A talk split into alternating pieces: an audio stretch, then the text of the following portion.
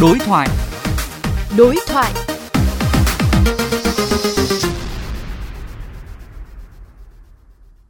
Thưa quý vị, trái với dự đoán dịch bệnh COVID-19 sẽ bùng phát sau dịp Tết Nguyên đán, đến nay tình hình dịch bệnh vẫn ổn định, thậm chí số ca nhiễm có xu hướng giảm.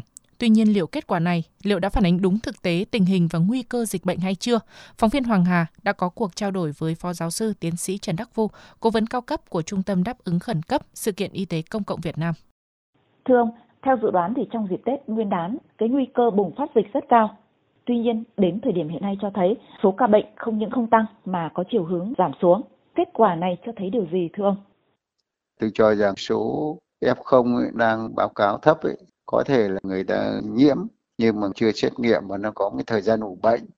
Thứ hai, việc xét nghiệm thì báo cáo rồi đánh giá trong cái dịp Tết thì tập trung cho nghỉ Tết thì cũng có thể chưa đầy đủ nên là chúng ta phải hết sức cảnh giác cái việc giảm đi đấy có phải là thực sự như, như thế không chúng ta vẫn phải tiếp tục theo dõi cho những ngày sau Tết. Vậy ông có cảnh báo gì, đặc biệt là khi chúng ta sắp cho trẻ đến trường? Cái dịp sau Tết phải tiếp tục theo dõi và thực hiện tốt các cái biện pháp phòng bệnh, thực hiện tốt 5K, các cái biện pháp dự phòng khi đi học, khi đi làm, khi tham gia các hoạt động công cộng. Tôi cũng khuyến cáo là chúng ta không nên xét nghiệm tràn lan. Những cái trường hợp nào nghi ngờ có cái triệu chứng mới nên xét nghiệm.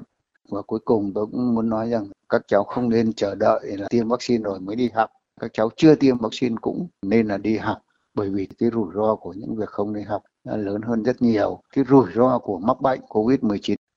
Vậy theo quan điểm của ông, từ những cái kết quả này thì nó mở ra cái triển vọng gì trong cái việc mở cửa lại các cái lĩnh vực khác? Tôi nghĩ rằng cái việc mở cửa ấy là cần thiết.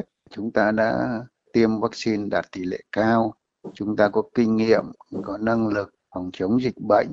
Các ca bệnh thời gian vừa qua nhiễm nó có tăng lên nhưng mà đều là những cái ca có triệu chứng nhẹ hoặc là không có triệu chứng. Không bị ca triệu chứng nặng nó tăng lên hoặc là số tử vong tăng lên. Chúng ta đang kiểm soát tốt tình hình dịch bệnh.